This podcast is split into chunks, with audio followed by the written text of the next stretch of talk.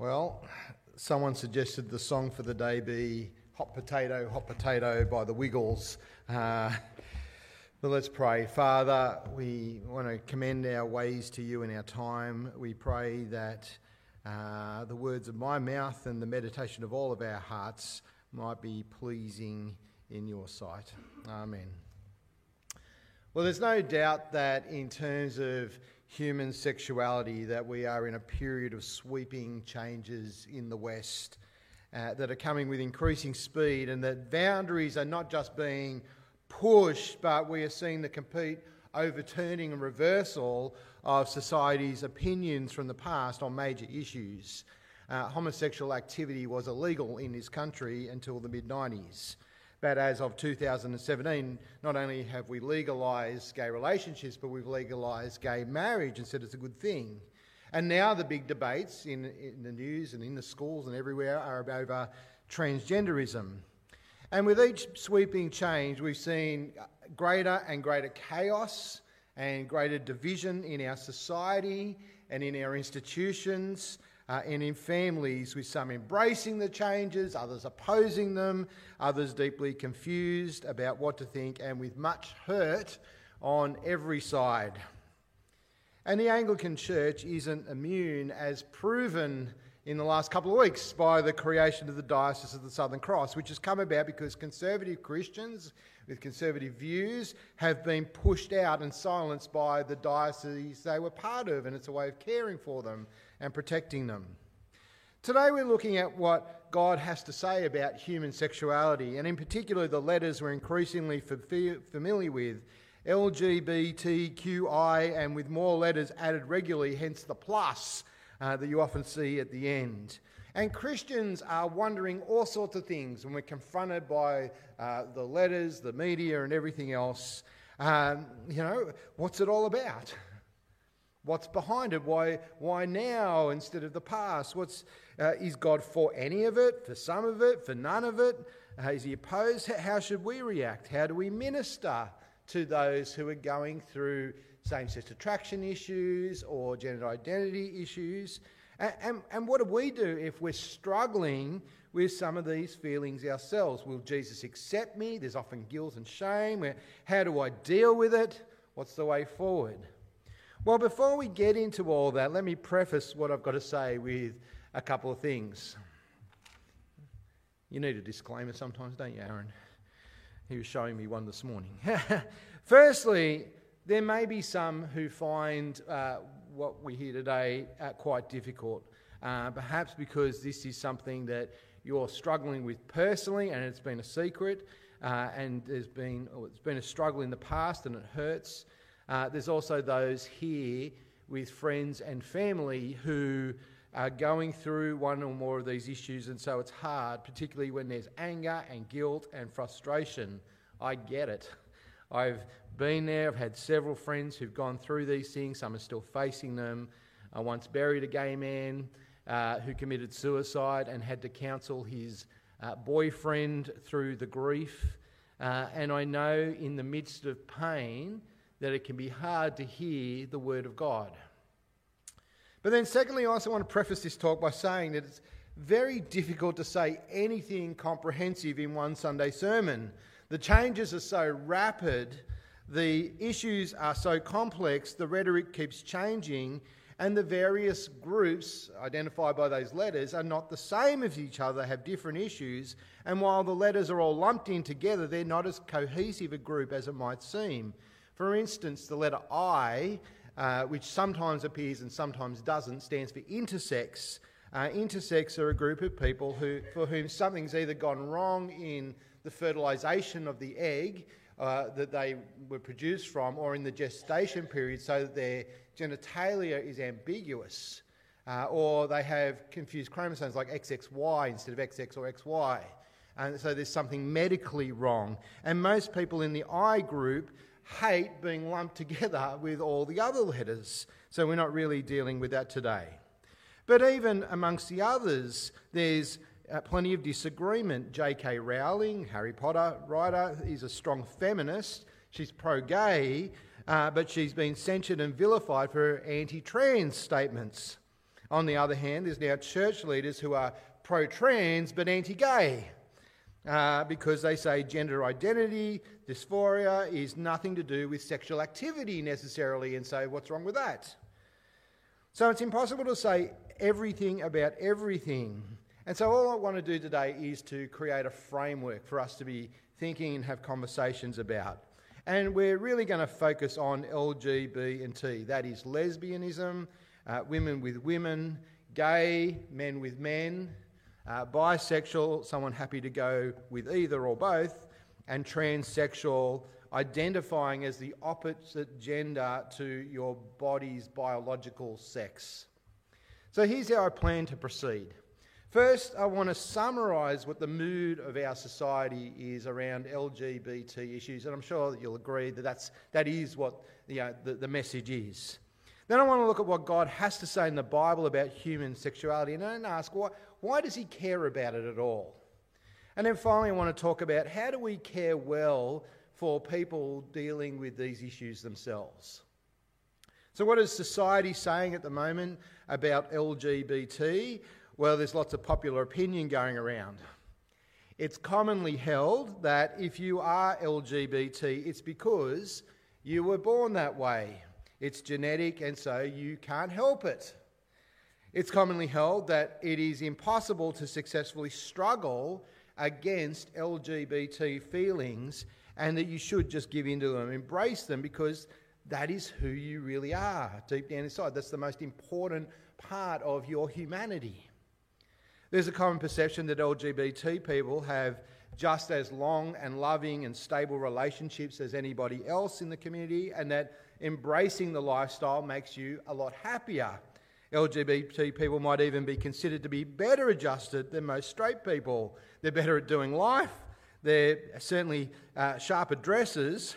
Uh, in fact, the image portrayed in 2022 that to be LGBT used to be, I quote, on the cutting edge, to be hip, to be an individual, to be part of the glitzy yet sensitive culture that represents all the best in humanity's evolving nature.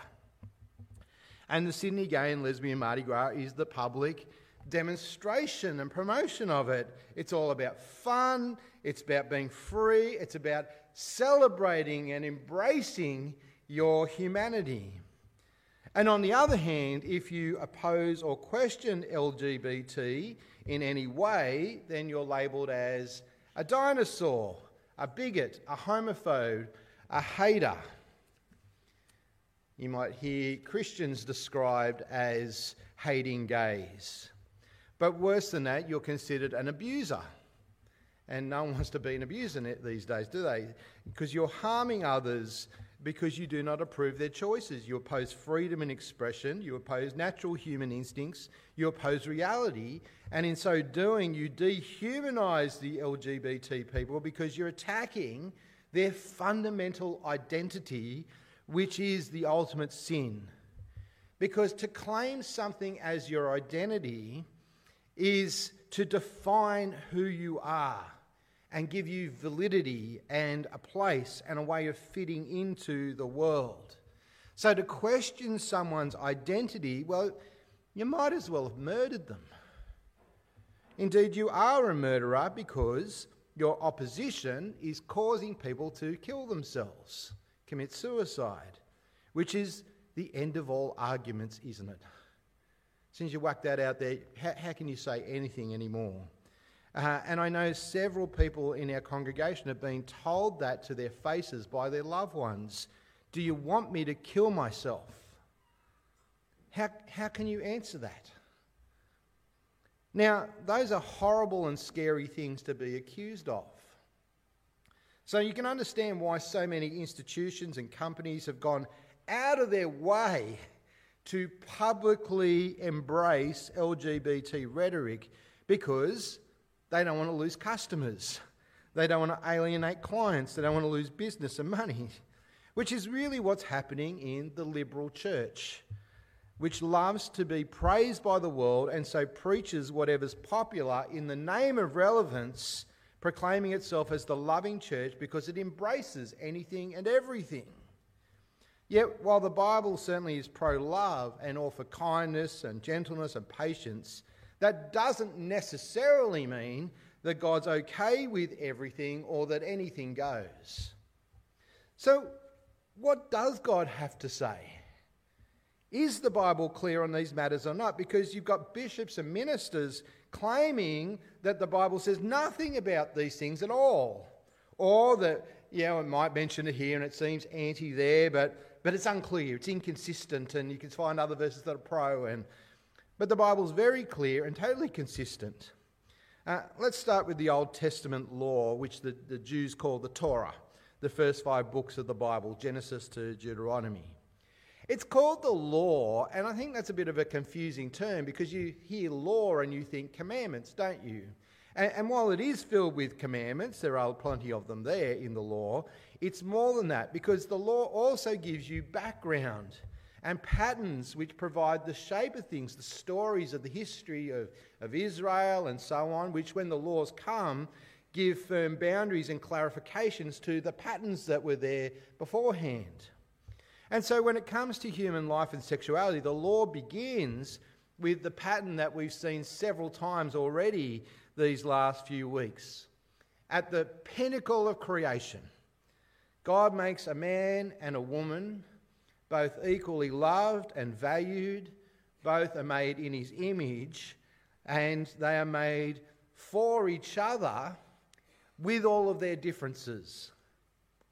And they are very different wonderfully different. Uh, different roles, different hormones, uh, different physically, and, and only together can they fulfill God's purposes for them of filling the earth and subduing it.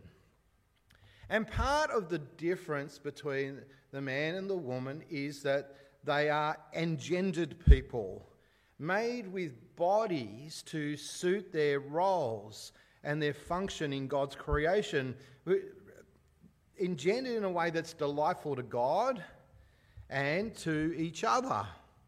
And so we hear the pronouncement in Genesis. Oh, I'm going to do something with this. I mean, what are we going to do? Uh, in Genesis chapter 2, for this reason, a man shall leave his father and mother and be united to his wife, and they shall become one flesh. That, that's the fundamental pattern God gives of family, uh, of, of one man, one woman in a sexual union to the exclusion of all others, where they leave one family to begin another one. And then the commandments of the law all fit that shape. They, they spell it out, they define it, they put limits around it. And so, in terms of sexual activity, what are some of the commands of the law? Well, here's a famous one from the Ten Commandments do not commit adultery, right? Which reaffirms the pattern of exclusivity. It's these two together for life, right? That rules out bisexuality where you're sleeping with multiple people automatically. Uh, you must not marry or have sexual relations outside, oh, sorry, inside the family that you were born into. And Leviticus 18 spells out what that means. There you go. There's the people you can't sleep with or marry. Uh, I'm not going to read out the list. Uh, and uh, I did note that one of our members says, I notice it doesn't say cousins. That's okay. Anyway. And God explicitly rules out other sexual relationships that are outside of that basic pattern right, within the laws. And so that's in Leviticus 18. In verse 22, he goes on to say this Do not lie with a man as one lies with a woman. That is detestable. Or in verse 23, he goes on You are not to have sexual intercourse with any animal, defiling yourself with it. A woman is not to present herself to an animal to mate with. It is a perversion. And there you go on a porn site and you, that is an option you can view. Right? So it's not that God's unaware that any of these things could happen or did happen, or that he's completely unaware of what goes on in the world. Notice verse 24, where he says the nations, they, they do all of these things. But he's saying, don't do it. And homosexual sex is, is a part of it. It's not the only thing, but it's part of the list. Same goes with confusing the genders. And so, Deuteronomy 22, verse 5 this law appears a woman must not wear men's clothing, nor a man wear women's clothing, for the Lord your God detests anyone who does this. Again, he's not unaware that people are doing it. He's not saying that people out there in the world don't do it. He's saying you shouldn't. Uh, it's a boundary that God puts in place to reinforce the pattern. Don't, don't present yourself in a way which might confuse yourself or others as to whether you're a man or a woman. Instead, what are we, as creatures of God, made in the image of God, meant to be doing? Well, we're meant to thank God and delight in His creation of ourselves, of others. And, and so we see it's not just an Old Testament thing. The New Testament says exactly the same things. And so on homosexuality, we just read Romans chapter 1 and 1 Corinthians 6. Both passages talk about humanity in rebellion against God, and they lump homosexuality in with all sorts of other sins that people commit in their denial of God. That is, homosexual sins are not the only sins, but they are certainly there. And the idea of gender clarity on in how you present yourself based on how God made you biologically is in the New Testament as well as the Old Testament. And so 1 Corinthians 11, uh, for instance, will go on to say, don't confuse your gender and by your presentation of yourself by your hairstyles and by what you wear. Women are women, men are men, and how they express themselves and identify should fit in with God's creation and be celebrated. So it's clear that the Bible speaks clearly about it, right? And, and, consistently about it. But the question you might have is why? Why would God care about any of it? Why, why would He make rules? Why make a pattern? Why put limits? And I want to say He cares for two very important reasons. Uh, one we're not going in today, which is because human marriage and relationships are designed to be a pointer towards God and his relationship with us. But I'm going to leave Adam to talk about that in a couple of weeks' time.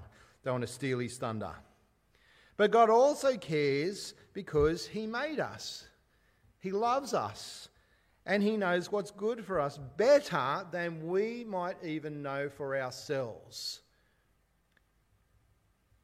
When God sets things up the way He did, He designed it so we could flourish as people in relationship and fulfill His purpose for our lives. And to step outside His pattern is, is bound to be a recipe for pain and hurt and disaster.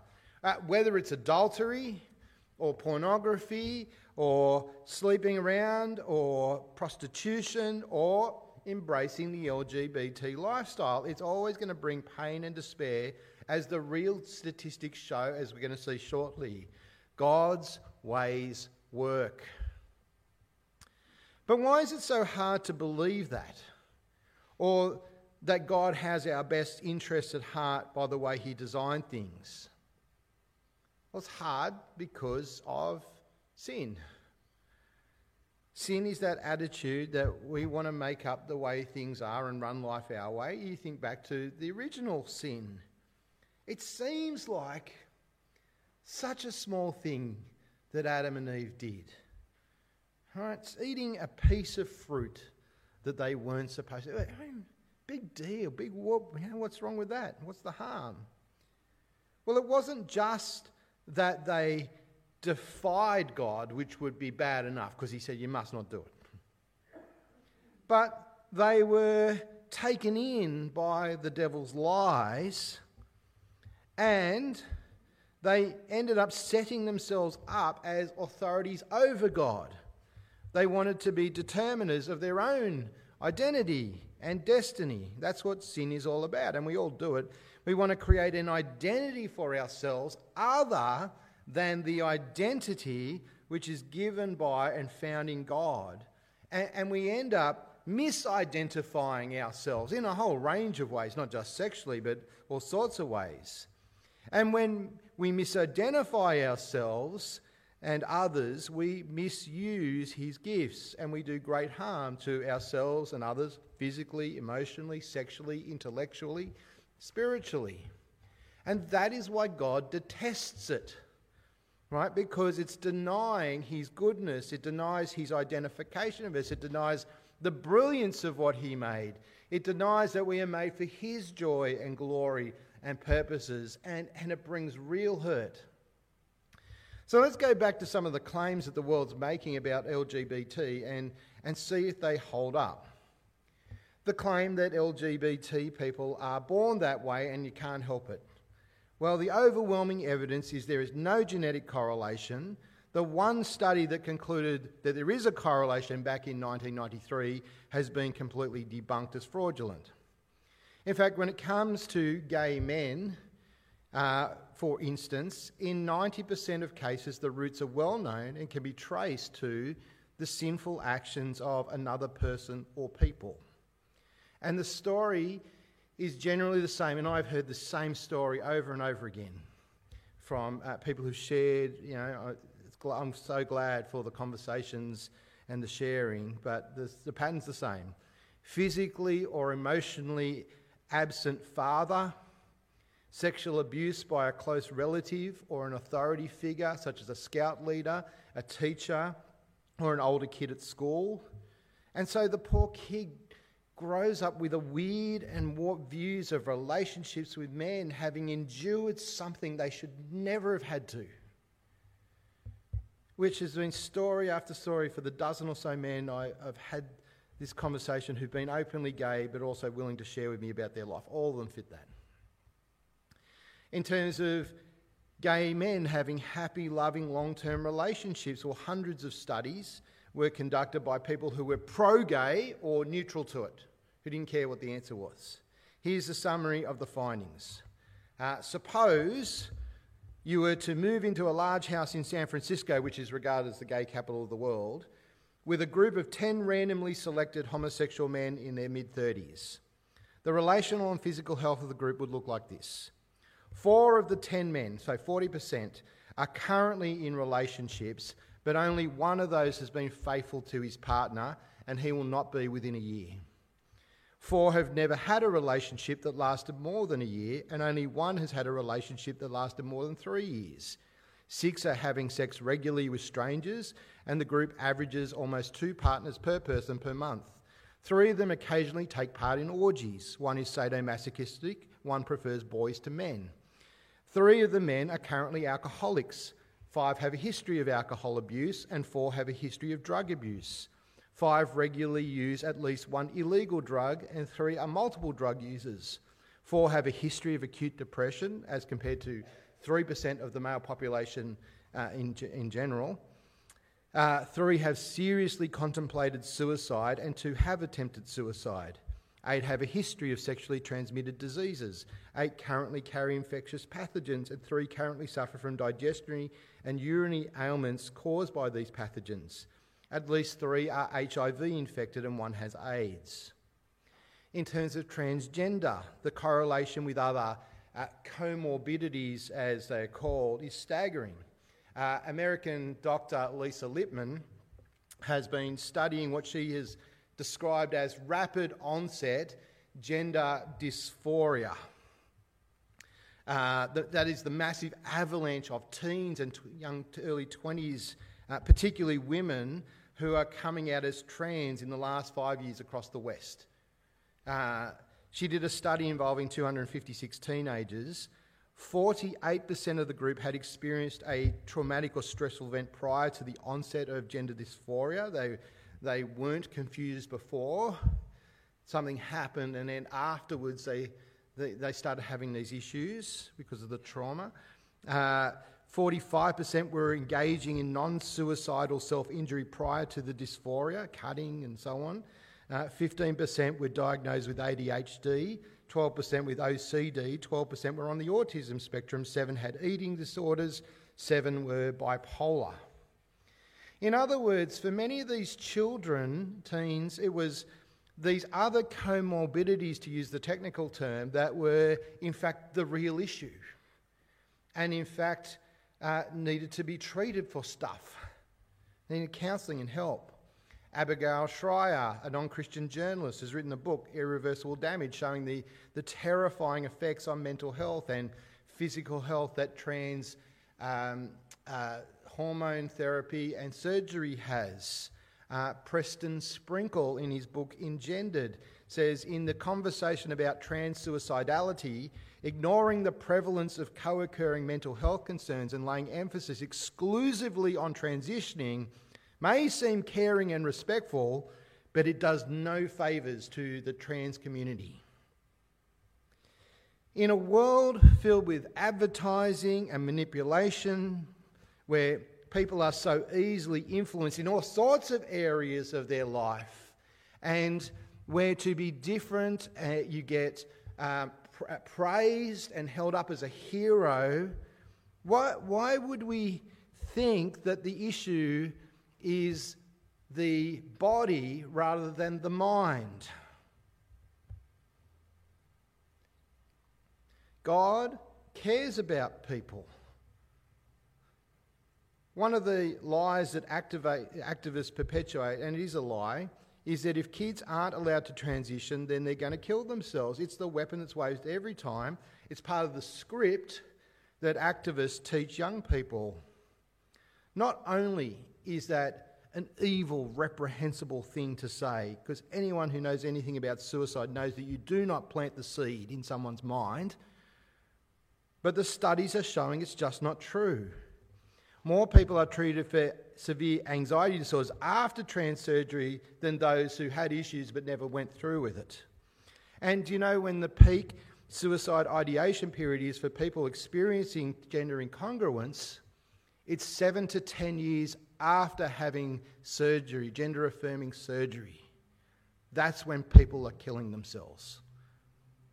And now there is a massive movement of people trans- detransitioning. There's a Reddit group, which is an internet discussion, of 34,000 people who've had reverse surgery to go back to how they started, which is never the same because you've had a mastectomy and then you get a silicon implant instead or other stuff. What about the claim that people can't change? They just can't. It never happens. That's not true either. People change all the time into, out, across. There's gender fluidity is one of the letters that we're not talking about today. And so it happens all the time. And, and some of us have seen our friends and family go through it, right? That they, they were heterosexual, they uh, then were experimenting, they uh, then were said they're pangender, then transgender. Now, now some say they, they, they've gone from being a woman to a man, and so now I'm a, I'm a gay man, a gay trans man, right? So, like, of course, people change, they change all the time. Moreover, it's been established by numerous studies that a huge percentage of children and youth who experience gender dysphoria, around about 80%, desist over time. They resolve their gender conflicts. And I personally know of several gay men who are now happily married heterosexuals with great families and healthy sex life. David Old's twin brother has gone on public record to talk about it on SBS. Now, I'm not saying that there are easy solutions or instant changes or that even conversion therapy is good or effective. There's some horror stories from there too, but and I'm certainly not saying that if you have issues and you talk to someone, everything will be honky dory and your feelings will suddenly change and you'll live happily ever after. Life's much more complicated and messy than that, isn't it? But what I'm saying is that people struggling with same sex attraction or with gender incongruence issues do not need the LGBT lobby pressuring them and lying to them that there's no future without embracing the lifestyle. You come to 1 Corinthians chapter 6 again, that passage we read, which uh, lists homosexuality among the sins, which mean that you're living outside God's ways and you're not welcome in his kingdom because God takes sin very, very seriously. But did you notice the last bit in verse 11? And some of you used to be like this. This is what some of you were, the other transition translations say. But you don't have to be locked in to the patterns of sin in the past. That is what some of you were. But And here's the beautiful thing you were washed, you were sanctified, you were justified in the name of the Lord Jesus Christ and by the Spirit of our God. Washed, the, the dirt of the past was swept away. Sanctified, God changed you and He views you as holy and He is at work in you now, changing you and calling you to live for Him and be holy in His sight. And you were justified, you were declared not guilty of things that you were guilty of. The gospel of the Lord Jesus Christ brings all of those things. Jesus died for us so that we might be forgiven and restored. Any change that God makes in us might be long, it might be slow, it may never reach its conclusion in this life. But the promise here in 1 Corinthians 6 is that there is healing. That's why Jesus died. That is what some of you were. God cares and He works to bring healing. And that's why we should care too. But how do you care well? You've got someone in your life with an issue like this. How do you care for them? Well, I haven't got all the answers. And I, I'm sure I've made plenty of mistakes, but here's five things to reflect on. Firstly, people with sexual and gender identity issues are so vulnerable on multiple fronts. They're vulnerable to the lies of activists, they're vulnerable to being manipulated by people, they're vulnerable to being used and abused, they're vulnerable to false solutions, they're vulnerable to self harm if they buy into the narratives. But they're also potentially vulnerable to us who might be seeking to care if we're clumsy or we rush in with all guns blazing. Second, because of that, we have to learn to listen and listen with love. We are dealing with people in pain, and we need to hear their cry and sympathise and walk alongside them. It's hard to do. And it may be a very long road, and there's going to be a real emotional roller coaster to ride with them. Thirdly, though, we need to walk in wisdom. You know where God says wisdom starts? Well, Proverbs says the fear of the Lord. James says it starts with prayer. Now, if any of you, oh, hang on. Now, if any of you lack wisdom, he should ask God, who gives to all generously and ungrudgingly, and it will be given to him. We really do need to start on our knees in prayer, don't we? Um, because wisdom comes from above. And God is great, and he loves us. And he not only gives wisdom, but by prayer he can, and he has, and he will work incredible things, even things we think are impossible. God changes lives.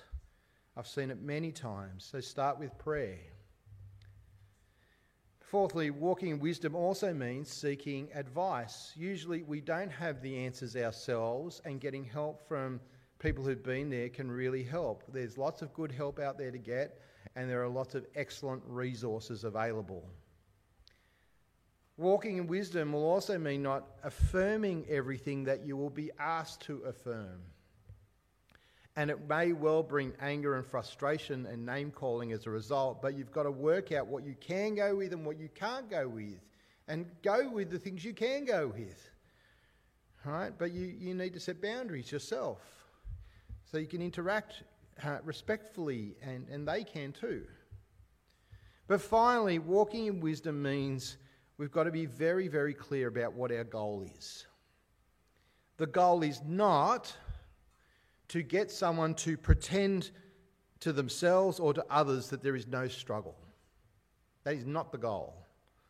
The goal is not to get them to have heterosexual sex with someone. It's not to get them married off properly. no, our goal has to be God's goal, doesn't it? What is God's goal? We want to present every person mature in Christ. That's our church motto, Colossians 1:28. That's our goal, isn't it? Presenting people mature in Christ. And so, even more than helping others make wise decisions about their gender conflict or uh, sexual struggles, we want to point them to Jesus Christ and his wonderful gospel of grace and life and forgiveness. We want to see them won for Christ.